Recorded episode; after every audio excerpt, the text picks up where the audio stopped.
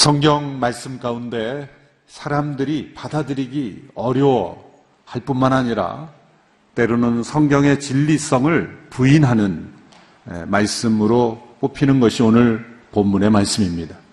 하나님께서 이스라엘 백성들에게 가나안 원주민들을 조금도 불쌍히 여기지 말고 그들을 완전히 멸망시키라 라는 명령을 주시는 내용이기 때문입니다. 오늘 본문의 7장 16절에 보면 가난 거민들을 불쌍히 여기지 말고 멸망시키라 말씀이 나옵니다. 같이 한번 읽어볼까요? 시작. 너희는 너희 하나님 여호와께서 너희에게 넘겨주시는 모든 민족들을 멸망시켜야 할 것이다. 그들을 불쌍히 여기지 말고 그들의 신들을 섬기지 말라. 그것은 너희에게 덫이 될 것이다. 또한 그들을 두려워하지 말고 내쫓으라. 명- 말씀하셨습니다. 17절, 18절의 말씀 또 읽습니다. 너희는 스스로 이 민족들은 우리보다 강하다. 우리가 어떻게 그들을 쫓아내겠는가? 라고 말할 수도 있다. 그러나 그들을 두려워하지 말라. 너희 하나님 여호와께서 바로와 온 이집트에 어떻게 하셨는지 잘 기억해 보라.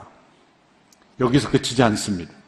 24절에 보면 그들의 이름까지 하늘 아래에서 완전히 다 없애 버릴 것이다. 말씀하셨습니다. 24절 말씀 또 읽습니다. 시작.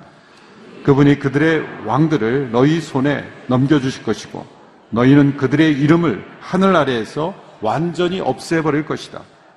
어느 누구도 너희에게 대항해 들고 일어날 수 없으며 너희는 그들을 멸망시킬 것이다. 하늘 아래에서 이름을 완전히 없앤다는 것은 엄청난 저주죠. 고대나 지금이나 사람이 죽어서 이름을 남긴다라는 말이 있듯이 이름을 남긴다는 것이 영예고 이름이 오랫동안 많은 사람들에게 알려지는 것이 축복입니다. 그런데 하늘 아래에서 이름을 완전히 없앤다. 엄청난 저주를 의미하는 것입니다. 그들을 두려워하지 말고 내어쫓고 그들을 불쌍히 여기지도 말고 그들의 이름을 하늘 아래에서 완전히 제거하라. 이런 질문이 떠오르죠. 사랑과 자비의 하나님께서 어떻게 같은 똑같은 사람, 인간인 가난 원주민들을 이렇게 내쫓으라 말하며 불쌍히 여기지 말라고 말하며 그래도 이름까지 완전히 제거하라고 명령하실 수 있는가? 이것은 비윤리적인 인간을 사랑하지 않는 그런 하나님의 모습이 아닌가? 라는 생각 속에 하나님에 대한 오해를 가지게 됩니다. 이 본문만 딱 떼놓고 보면 그렇게 오해할 수 있습니다. 그러나 성경 전체 역사를 통해서 이 명령을 보면 정반대 해석이 가능합니다. 이런 명령을 하시는 분이기 때문에 하나님은 도리어 선하신 분이고 자비로우신 분이고 하나님 은혜로우신 분이다. 라는 결론이 내려지게 됩니다. 어떻게 그런 결론이 내려지게 될까요? 오늘 본문의 명령을 하시게 되는 근거는 창세기로 거슬러 올라갑니다. 창세기 15장 16절에서 하나님께서 아브라함에게 주신 명령이 있습니다. 같이 한번 읽어보실까요? 시작. 내 자손은 4대 만에 여기로 돌아올 것이다. 이는 아모리 족속의 죄악이 아직 가득 차지 않았기 때문이다. 이 16절의 명령은 아브라함에게 아직 한 사람의 자손도 없는 상태에서 주신 말씀이에요. 하나님께서 미래의 계획을 아브라함에게 알려주셨습니다. 그 가운데 내 자손이 그때 아브라함에게는 아직 이삭도 태어나지 않았을 때예요. 그런데 내 자손이 4대 만에 다시 돌아올 것이며 4대 만에 돌아온 까닭은 아모리 족속의 죄악이 아직 관영하지 아직 가득 차지 않았기 때문이다. 하나님께서는 아브라함의 후손들이 대이동을 하게 될 것이다. 애굽으로 내려갔다가 애굽에서 4대 만에 다시 돌아오는 가나안 땅으로 돌아오는 대이동을 하게 될 것인데 그 이동의 목적 중에 하나가 전부는 아닙니다. 그 목적 중에 하나가 뭐냐면 그 가나안에 있는 원주민들의 죄악에 대한 하나님의 공의로운 심판의 도구가 된다는 거예요. 하나님께서는 아브라함 아무 죄 없는 가난 원주민들을 무고하게 멸망시키는 그런 하나님이 아닙니다. 제국주의적인 야망을 불태우게 함으로 정복하게 하는 그런 하나님이 아니십니다. 하나님이 가난 원주민을 아브라함을 사랑하시듯이 아브라함을 복주시듯이 그들에게도 동일하게 복주시며 그들을 사랑하시며 그들 가운데 계획을 가지고 계신 하나님께 하나님은 그래서 그들 가운데 오랫동안 참으시고 아브라함에게 이미 심판의 어떤 징조를 말씀하셨지만 그러나 그로부터도 400년 넘는 시간을 참고 또 참으신 하나님. 그러나 그들의 죄악이 하나님의 공의로운 심판의 일기까지 가득 찼을 때, 더 이상 하나님의 사랑과 자비로 하나님의 공의를 넘어뜨릴 수 없는 그런 지경에 이르렀을 때 하나님은 공의로운 심판을 행하시는 하나님이시다. 라는 것이죠. 노아의 시대에 하나님은 전 인류를 홍수 심판으로 심판하셨어요. 동성애와 강간과 성적인 타락으로 가득한 소돔과 고모라를 하나님께서 심판하셨습니다. 역사 속에 있었던 수많은 하나님의 심판은 하나님의 공의로운 심판이듯이 이 가난 원주민에 대한 하나님의 심판이 이루어지는 과정에 이스라엘 백성들의 이독이 사용된 것이죠. 그러므로 그들을 불쌍히 여기지 마라. 그들을 두려워하지 말고 내쫓고 멸망시키고 그들의 이름까지 완전히 제거해 버리라는 하나님의 명령은 하나님의 공의로운 심판을 이루시는 내용을 설명하는 것입니다. 하나님은 그들의 멸망을 기뻐하시는 분이 아닙니다. 가난 거민들이 멸망당할 때 하나님은 고통스러워 하십니다. 슬퍼하십니다. 괴로워하십니다. 하나님의 본심이 아닙니다. 그들이 악과 더불어 악을 택하고 이 땅에 제거되어야 될 그 악이 속하기를 고집했을 때 그 심판이 주어지는 거예요. 우리 몸 안에도 병이 일부분 있죠. 용납될 수 있는 정도의 수준의 병이 있고, 용납될 수 있는 수준의 세포, 나쁜 세포들이 있는데, 도저히 칼을 대지 않으면 용납할 수 없는 수준에 이르렀을 땐 칼을 대야 되는 거예요.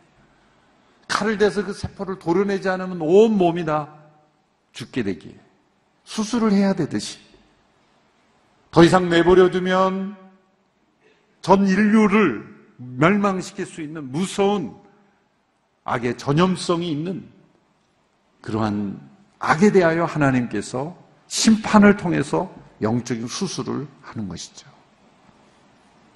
가난 거민에 대한 하나님의 멸망에 대한 멸명은 명령은 하나님이 선하시지 않기 때문에 악하기 때문에 주어진 명령이 아니라 도리어 하나님이 선하시고 하나님이 인간을 사랑하시기에 주어지는 명령이라는 것이죠.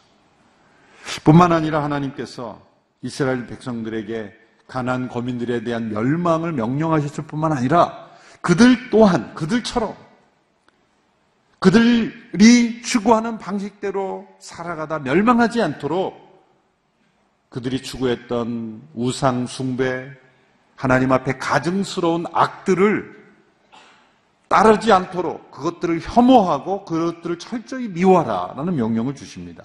신명기 7장 25절 26절의 말씀을 같이 읽습니다. 시작.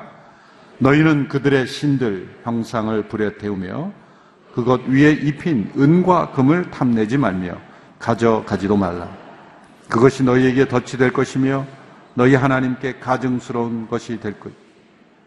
너희 집에 가증스러운 것을 드리지 말라. 이는 너희가 그것과 함께 멸망당하지 않게 하기 위함이다. 그것을 철저히 혐오하고 미워하라. 하나님께서 철저히 미워하라 명령하셨습니다. 무엇을 미워합니까? 가난 거민들의 섬겼던 우상, 그들이 탐내었던 것들, 하나님 앞에 가증스러운 것들을 철저히 미워하라 명령하셨어요. 선택받은 이스라엘 백성들이 할지라도 가난 거민들과 같이 행한다면 그들 또한 멸망할 것이기 때문에 가난 거민이기 때문에 인종 그런 인종을 멸하신 것이 아니라 그들이 속했던 악의 이스라엘 민족들도 동일하게 행한다면 그 또한 하나님께서는 멸하시는 하나님이기에 철저히 미워하고 그리고 혐오하라 라고 말씀하셨습니다. 그들과 그들의 가정과 혼약도 맺지 말고 어떤 조약도 맺지 말고 그들이 세웠던 우상을 불태워버리고 오직 하나님의 법도를 따라 살으라 명령하셨어요. 25절에 보면 그들의 우상의 영상을 불에 태우며 특별히 그것 위에 입힌 은과 금을 탐내지 말라 말씀하셨어요. 하나님께서 이스라엘 백성들이 무엇에 의해 마음이 흔들릴지를 잘 알고 계셨어요. 사실 이스라엘 백성들이 탐하게 될 수 있는 위험은 그들이 이- 이 가나안 거민들이 섬겼던 우상 자체가 아닙니다. 그 우상에 입혀진 은과 금이라는 것이죠. 우상에 입힌 은과 금을 탐하지 말라. 사실 이스라엘 백성들이 가나안 거민들이 섬겼던 우상을 탐하는 게 아니에요. 그 우상에 입혀진 은과 금을 탐하는 거죠. 가나안 거민들도 마찬가지입니다. 그들이 섬겼던 것은 사실 존재하지도 않는 우상 자체가 아니라 그 우상에 입혀놓은 은과 금이에요. 여러분 헛된 우상일수록 화려하게 만듭니다. 헛된 우상일수록 은과 금으로 입힙니다. 사실은 존재하지 않는 그 우상 자체를 숭배하는 게 아니라 그 우상을 입혀놓은 그 우상이 가져다 준다고 약속하는 은과 금을 숭배하는 거예요, 사실. 아담과 하와가 선악을 알게 하는 나무를 먹지 말라고 했을 때 사실은 그 열매에 대한 탐심으로 먹은 겁니까? 아니죠. 열매에 대한 탐심 때문에 먹은 게 아니라 그 열매 이면에 있는 탐심. 그게 뭡니까? 하나님으로부터 독립하고 싶어 하는 자유에 대한 탐심이죠. 이 명령을 어김으로써 우리가 진짜 자유인이 된다. 하나님처럼 된다. 라고 하는 그 탐심 때문에 따먹은 거예요. 우상도 마찬가지예요. 우상에 있는, 우상 자체가 아니라 우상에 입혀 있는 은금을 보면서 아, 나도 저 우상을 섬기면 저런 은금이 나에게 주어질 거라는 탐심 때문에 우상을 섬기는 거죠.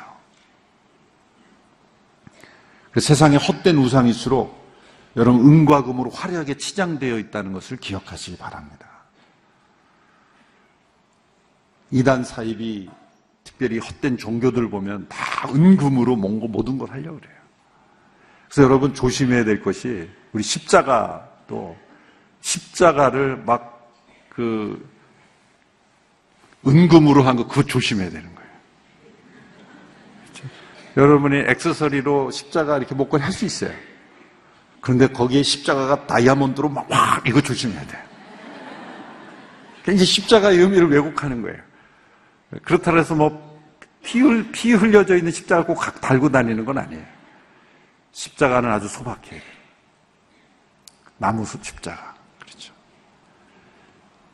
되게 어떤 교회 보면 이제 강대상이나 이렇게 보면은 십자가가 막 바짝바짝바짝 하고 막 그래요. 저는 하나님 기뻐하실까? 그런 상징으로 보여지는 것도 저희 교회 강대상도 그냥 이렇게 좀 어떻게 보면은 무게감이 없어 보이고 그러잖아요. 의도적으로 그렇게 하는 거죠. 강대상이 십자가에 막, 막, 그, 루비 같이 빛나는 거로 막 이렇게 있으면 왠지 생겨요. 십자가가 어떻게 보면, 아, 저 십자가 따르면은 은금이 오나? 뭐 그렇게 착각할 수 있는 거예요. 십자가는 나무 십자가. 못 박힌 십자가. 그런 십자가이기 때문에 십자가를 화려하게 만드는 것은 굉장히 위험한 것이죠. 우상에게 입힌 은과 금. 사람들이 사실은 그 우상 자체를 믿는 게 아니라 그, 우, 아, 저 우상을 믿으면, 저 신을 믿으면 은과 금을 나에게 주겠구나라고 사람들을 은과 금으로 주목을 하게 하는 거예요. 우리가 믿는 신앙은 은과 금으로 주목하게 하는 신앙이 아닙니다.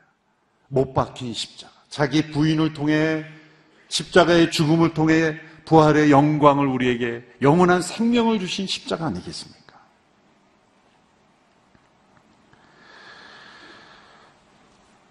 그리고 사람들이 그 은과 금으로 엎혀진 우상 자체를 은과 금을 사실 탐심하는 것 같지만 사실은 그 너머에 있는 거 뭡니까? 하나님으로부터의 독립이죠. 저 은과 금 있으면 하나님 없이도 살 수 있겠다. 은과 금에 대한 탐심은 사실은 아담과 하와가 선악을 알게 하는 나무를 먹지 말라 한 그 열매를 따먹는 것 같은 탐심이에요. 하나님으로부터의 독립된 삶을 살겠다는. 하나님을 의지하는 인생이 아니라 은과 금을 의지하며 사는 인생으로의 탐심. 그것이 본질인 것이죠. 이런 탐심을 허용하게 되면 덫과 올무가 돼요. 너희들이 멸망당하기 때문에 절대로 허용하지 마라. 철저히 미워하라 말씀하셔요. 철저히 분리될 것을 요구하셨어요. 하나님께서는 그 거룩한 백성들이 덫에 걸려 멸망 하지 않도록 싸우시는 하나님. 성경 전체의 주제 중 하나가 전쟁이에요. 하나님은 싸우시는 용사십니다. 주례굽할 때 이스라엘 백성들이 주례굽한 이후 이렇게 찬양했죠. 여호와는 용사시니. 그다음 약속의 땅으로 가는 그런 전쟁이 있고 또 약속의 땅을 지키기 위한 전쟁이 있고 왜 이 전쟁 이야기가 계속 나옵니까? 그 당시 이스라엘 백성들은 물리적인 전쟁을 해야 됐지만 우리에게는 역사의 교훈을 통해서 영적 전쟁의 원리를 설명해 주는 거예요. 전쟁 이야기는 구약에서 끝나잖아요. 예수님께서 이렇게 말씀하셨어요. 내가 세상에 화평을 온 줄로 생각지 말라. 화평이 아니요 검을 주러 왔노라. 신약의 말씀마다 전쟁의 용어들이 그대로 묻어나고 있습니다. 믿음은 선한 싸움입니다. 우리는 전쟁 가운데 살아가고 있는 거예요. 천로역정을 쓴 유명한 존 버니언이라는 분이 또 하나의 작품을 쓴 풍유집이 있죠.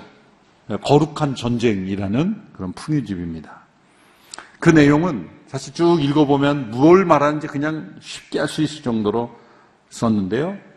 샤다이라고 하는 하나님이 엘샤다이, 엘샤다이 하나님인데 샤다이라고 하는 왕이 우주에 우주 가운데 맨소울이라는 맨소울이라는 그 마을을 만듭니다.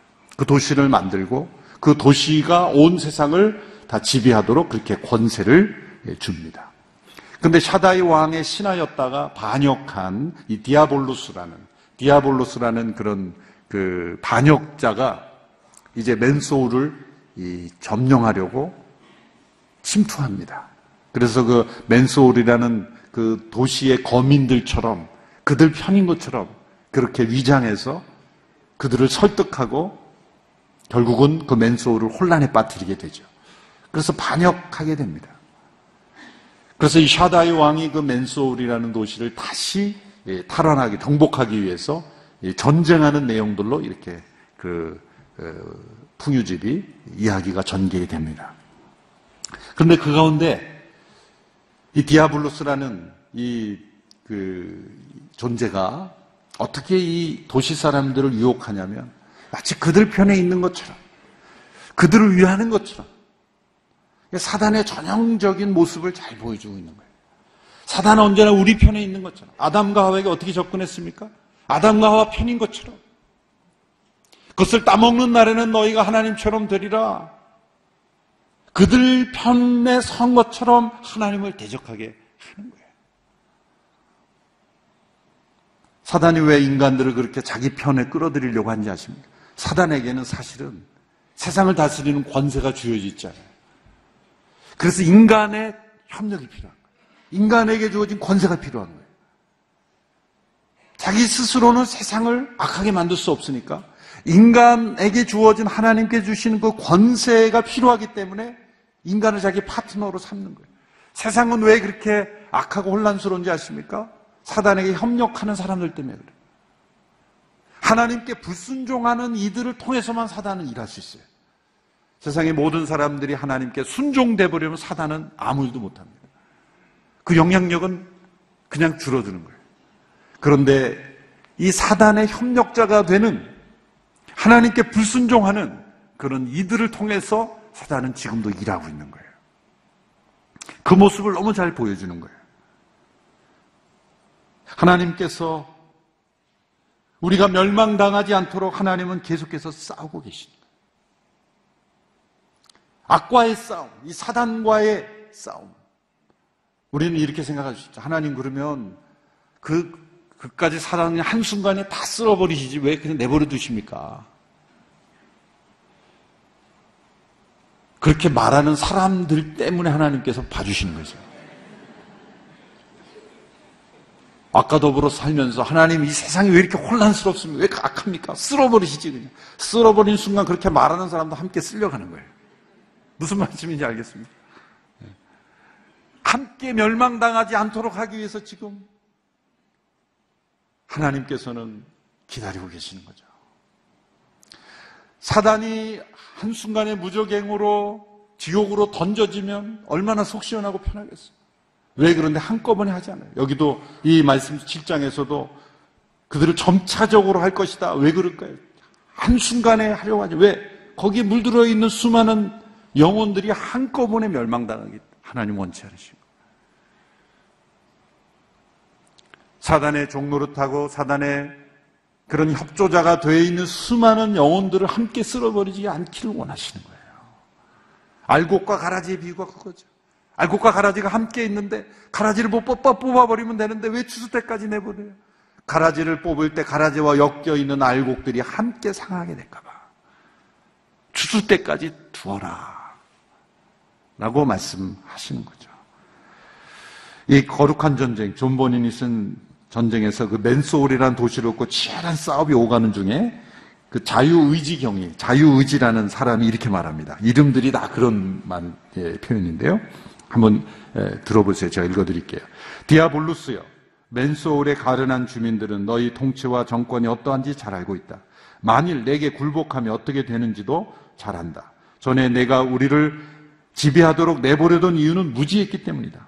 우리는 덫을 보지 못해 사냥꾼에게 잡힌 새와 같았다. 하지만 우리는 어둠에서 빛으로 돌아섰고 악의 세력에서 하나님에게로 돌아섰다. 많은 것을 잃었고 당혹스러운 상황에 처하기도 했지만 우리는 포기하지도 무기를 내놓지도 너와 같은 끔찍한 폭군에게 항복하지도 않을 것이다. 항복하는 이 죽음을 택하겠다. 뿐만 아니라 왕의 궁정에서 오셔서 우리를 건져 주실 것이다. 그렇기 때문에 우리는 계속 너와 맞서 싸우겠다. 싸우겠다. 우리는 싸우겠다. 하나님께서 이렇게 이 책에서 나온 것처럼 디아블로스에 빼앗겨 덫에 빠져버린 존재가 된 이 맨소울처럼 되지 않도록. 맨소울, 사람의 영혼이라는 뜻이잖아요, 사실. 우리 영혼이 그렇게 빼앗겨버린 영혼의 상태, 덫에 빠져 있는 상태. 그러나 우리의 자유의지로 이렇게 우리는 맞서 싸우겠다라고 결정해야 된다는 거예요. 절대 항복하지 않으겠다. 너와 같은 폭군에게 절대 이 맨소울을 내어주지 않겠다. 가증스러운 것을 혐오하고 미워하라. 그들을 두려워하지 말고 내쫓으라. 명령하시는 거예요. 여러분, 악이란 단어, 영어의 evil이라는 단어를 스펠링을 보면 산다, live라는 단어를 거꾸로 놓은 거예요. 악이란 삶을 거스리는 것이고, 악을 거슬려야 진짜 삶을 사는 것이다. 라고 말하는 것이죠. 그러므로 그 가증스러운 것을 미워하라 명령하시는 것은 선한 하나님께서 내리신 선한 명령입니다. 여러분, 사람을 혐오하고 미워하라고 하지 않았어요. 악을 혐오하고 미워하라. 거룩이란 악을 미워하는 것입니다. 예수님께서 이렇게 말씀하셔서 나와 함께 하지 아니하는 자는 나를 반대하는 자고 나와 함께 모으지 아니하는 해치는 자다. 중립지대는 없다는 거예요. 악을 미워하며 살듯이 아니면 악에 편승해서 살듯이 둘 중에 하나에 우리는 속해야 된다. 전도서 3장 말씀에 보면 모든 것이 때가 있다는 말씀이 있어요. 사람이 날 때가 있고 죽을 때가 있고 심을 때가 있고 거둘 때가 있고 뭐 이런 사랑할 때가 있고 미워할 때고 이런 말씀들이 있는데 그 중에 한 말씀 중에 찢을 때가 있고 꿰맬 때가 있다. 이런 말씀이다. 찢을 때가 있고 꿰맬 때가 있다. 성경의 역사를 이 말씀에 비추어 보면 하나님께서 아브라함을 택하셨다는 것은 찢으셨다는 거예요. 본토 친척 아비집을 떠나 떠나면 찢음이에요. 하나님의 선택은 찢으시는 거예요. 야곱이 그 가정에서 떠나 떠남으로 인해서 그 가정에서 찢겨졌지만 그로 인해서 베델의 하나님을 만나게 되고 그런 새로운 가정을 이루게 됐어요. 이스라엘한 민족을 택하셔 부르신 것은 그 열방으로부터 찢으신 거예요. 왜 찢으시는가? 꿰맬 때가 있다. 아브라함을 찢으신 것은 그를 통해 모든 땅의 모든 족속이 복을 얻게 하시는 꿰맬 때를 준비하시는 거예요. 거룩이란 분리되었다라는 거예요. 찢으시는 거예요. 세상 속에 우리가 철저히 찢어져야 우리는 세상의 축복의 통로가 될 수 있다는. 악을 철저히 미워하는 찢어짐이 있어야 세상을 구원하는 축복의 도구가 될 수 있다는 거예요. 이스라엘을 철저하게 찢으심으로 온 세상의 복의 통로로 꿰매시기 위함인 것이죠. 그런 의미에서 하나님 앞에 가증스러운 곳에서 철저히 찢어져야 돼요. 그래야 하나님께서 아름답게 꿰매시는 사역에 쓰임을 받을 수 있는 것이죠. 하나님께서 이처럼 악을 미워하시고 미워하라고 하시는 까닭은 그토록 우리들을 사랑하시기 때문입니다. 죄악을 미워하시는 까닭은 죄를 하나님을 단지 슬프게 하기만이 아니라 우리 모두를 멸망시키기 때문, 우리 모두를 회복 불능으로 망가뜨리기 때문입니다. 여러분 싸구려 책에 잉크가 뿌려지고 싸구려 책이 물에 빠지는 것은 그냥 그럴 수 있는. 그런데 국보급 고문서가 그렇게 잉크에 못 쓰게 되고 물에 빠진다는 것은 있을 수 없는 것처럼 인간을 귀하게 보면 볼수록 죄를 미워하게 돼 있어요. 죄를 아무렇지도 않게 생각하는 것은 인간을 무가치하게 보는 거예요. 하나님께서 이토록 악에 대하여 미워하시고 악을 에게 속한 이들을 때로 멸망에 명하시는 하나님의 심판이 있는 그 증거가 바로 하나님이 우리를 너무너무 사랑하신 사랑과 자비의 하나님이시라는 것을 우리에게 보여주는 증거입니다. 그러므로 악을 미워하여 덕에 빠지지 말고 하나님께 주시는 영적 승리를 우리가 경험할 수 있게 되기를 바랍니다. 우리에겐 그리스도 안에서 이런 영적 권세가 있습니다. 길을 가다 보면 차들이 막 밀려 있죠. 왜 이렇게 차가 밀려 있나 이렇게 보면은 경찰관 한 분이 딱 손을 들고 있는 거예요. 이렇게 생각할 수 있잖아요. 이 수많은 사람들이 저 한 사람을 못 이긴다고 가만히 서 있나? 수많은 차들이 왜 서 있습니까? 나라가 준 권세 때문에. 경찰관 한 사람이지만 수많은 사람들을 중지시킬 수 있는 권세가 있는 거예요. 그처럼 우리에게는 그리스도 안에 영적 권세가 있기에 사단의 어떤 무리들도 우리들을 넘볼 수 없습니다. 단 우리가 결단해야 돼요. 자유의지로. 악을 미워하고 그리고 악에 대항하여 싸우기로 결단하며 주님께 주신 권세를 사용한다면 우리의 이런 영적 승리가 날마다 주어질 줄로 믿습니다. 기도하겠습니다. 이 시간 잠시 함께 기도할 때 우리의 자유 의지로 하나님이 가증스러워 하시는 것을 미워하기로 결단하며 또한 하나님이 원하시는 삶에 순종하며 권세 있는 자로 살기로 결단하는 그런 시간이 될 수 있게 되기를 원합니다. 악을 미워하기를 원합니다. 철저하게 악을 미워하며 하나님께서 원하시는 삶을 살기를 원합니다. 우리의 결심은 약하지만 그런 약한 결심을 할 때 하나님께서 우리와 함께 하신 줄로 믿습니다. 함께 합심하여 이 말씀 앞에 결단하며 기도하며 나아가겠습니다. 함께 기도하겠습니다. 하나님 아버지, 악을 철저히 미워하시는 하나님 앞에 하나님께서 가증 여기시는 것을 미워하고 제거하고 철저하게 분리함으로 찢어지는 우리의 삶이 되게 하여 주시옵소서. 우리를 다시 꿰매시며 우리를 하나님의 구원의 통로, 축복의 통로로 사용하기 원하시는 하나님 아버지. 이스라엘 백성들을 구별하여서 거룩하게 구별하여서 열방의 구원의 통로로 삼기 원하시는 거죠. 우리의 삶을 철저히 거룩하게 구별하셔서 하나님이 사용하시는 축복의 통로로 사용하기 원하시는 아버지 하나님. 우리의 자유 의지로 하나님께서 가증하게 보시는 것을 미워하며 버리며 나가는 저희들이 삶이 되기를 원합니다. 거룩한 삶으로 악을 미워하는 삶이 되기를 원합니다.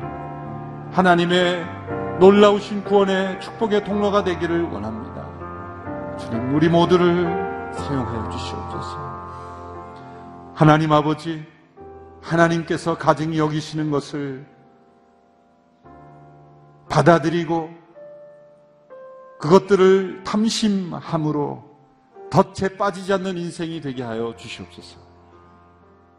우리의 자유의지로 결단하며 악을 미워하며 하나님께서 기뻐하시는 삶 살기로 결단합니다. 우리의 결심을 붙잡아 주시고 주님 기뻐하시는 삶으로 나갈 수 있도록 영적 승리를 경험하도록 축복하여 주시옵소서. 예수님의 이름으로 기도합나이다. 아멘.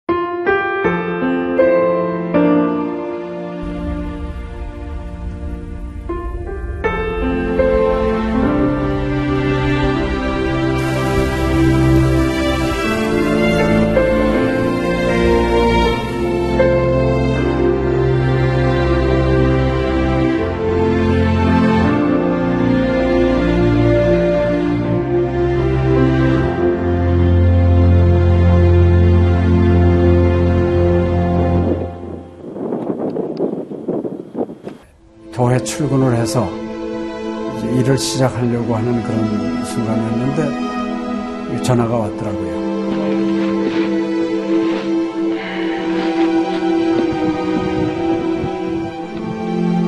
떨리는 음성으로 어, 우리 김성호 선교사가 그 지방사역 나갔다가 전기 사고로 소천을 했습니다.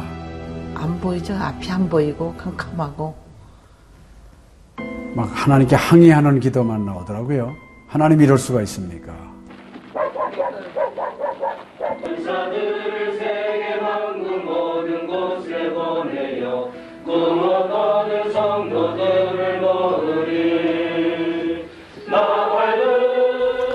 성호야 미안하다 미안해 이렇게 그 생각밖에 없어요.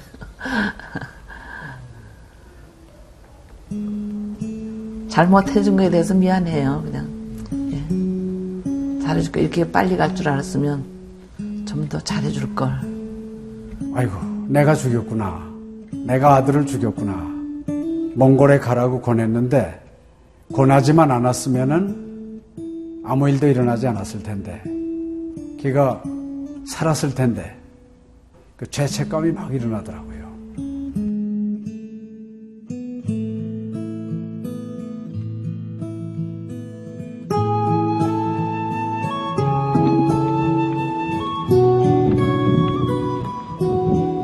김성호 아들은 네, 네가 보낸 것이 아니라 내가 보냈다.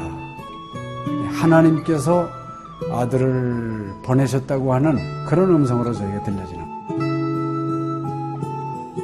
2000년도에 저희 아들을 그 울란바토르 날랑 공동묘지에 묻으면서 하나님의 속삭임이 제 마음에 있으셨어요. 예, 김여일아, 때가 되면 너도 와라.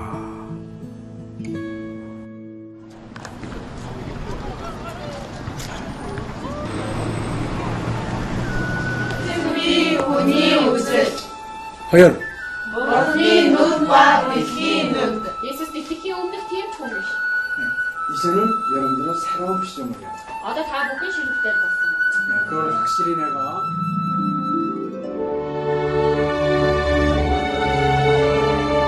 저희 아들 그 추모하는 에, 바로 이제 그 시기에 제가 그 시즌으로부터 연락을 받았다는 게 참 그냥 우연만은 아닌 것 같아요. 이 선교 현장에 그 교육 프로그램이 많이 빈약하기 때문에 TV 프로그램 같은 걸 통해서 그 조금 부족한 부분을 좀 보충했으면 하는 그런 생각을 늘 가지고 있었는데, 아유, 너무 참 좋다는 걸 느꼈습니다. 어, 하나님께서 또 저희 가정에 또 우리 제 사역지에 주시는 좋은 선물이 아닌가 저는 그런 생각을 좀 하게 되었습니다. Одоо Монгол болохоор яг христчсэн нэвтрүүлэг гэх юм бол нэг их байдаггүй. м, тэр ганцхан зөвлөг ганцхан байдаг болохоор тэр нь ч гэсэндээ сая христнийг ингээд сайн үзүүлч ч юм уу тэ христийг яг шууд ингээд амжуулах ямарч боломжгүй байдаг учраас ярьж сонсож чадахгүй гэсэн мэд хүн бас англи сурангаа судаан сурж байгаа учраас а тэрийг бас сонсоод ингэж унших тэтгэл хийж байгаа даа талхал талхалтай нэт зүгээр ингээд нэвтрүүлэг гараагүй штэ тэгээд өхөө яа христчин бусад орнууд маань яаж мөргөл өрөвт юм өөр бас тхэн хүмүүс ямар хөө байдлаар хүлээж авд ийм хөө байдлуудыг хүлээж авдаг байгаа юм. Монгол ирсэн СЖН-д нэвтрүүлгийнхаа даа тэгээ баярлаа. Тэг үнхээр баярлаа. Тэг амжилт хүсье аа. Амжилт. Сургууль дээр ин телевизийг бидлсэн баярлаа. Маш гоё. хайртай шүү. 사랑해요. 감사합니다. CGN.